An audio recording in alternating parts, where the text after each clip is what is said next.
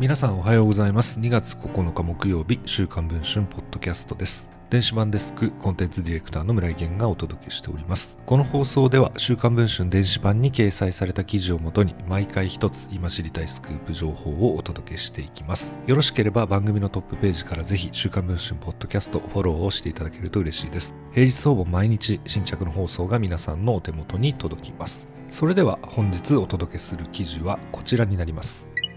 ラグビーや野球の名門校として名高い島根県の石見治水館高校。そんな高校で生徒らが関与したとみられる女子寮の風呂場の盗撮事件が発覚。警察が任意の事情聴取や現場検証を行っていることが週刊文春の取材で分かりました。岩見治水館高校はスポーツが盛ん。ラグビー部は32年連続で花園出場。野球部も過去に12回甲子園に出場しています。サッカー部も全国大会に出場経験があります。一方、学業面でも東大、早稲田、慶応などに進学実績がある名門校です。昨年創立115周年を迎えました。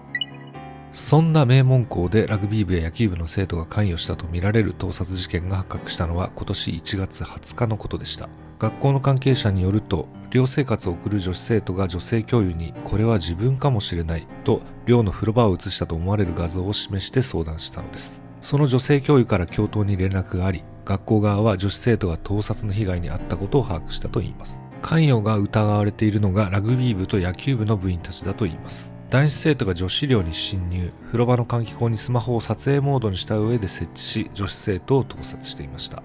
学校が男子生徒に行った携帯電話の調査では少なくとも2名が盗撮画像を持っていました。生徒間でエアドロップで共有され部外者にまで拡散してしまったといいます。保護者らに対する学校の説明会も行われ、保護者の一部は警察に相談、学校側も警察に通報し、すでに捜査が行われています。警察は女子寮の現場検証を行い、約10名の男子生徒から事情を聞いています。携帯の調査にも捜査員が立ち会ったといいます。2月1日にはオンラインで保護者らに対しての説明会が開催されました。学校側は校長と教頭ら学校幹部のほか、野球部の監督、ラグビー部の部長らも出席。そこではある被害生徒の母親から悲痛な訴えがあったといいます。母親は子供と泣いて過ごしています。本当にひどいなどと語っていました。この音声は週刊文春電子版で公開中です。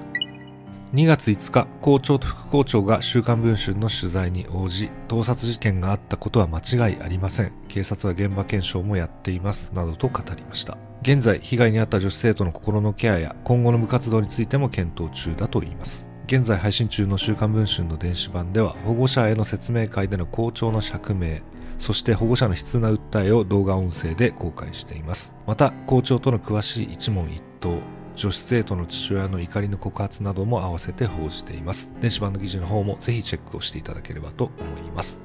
それでは本日のポッドキャスト、この辺りで終わりたいと思います。そうお待ちください。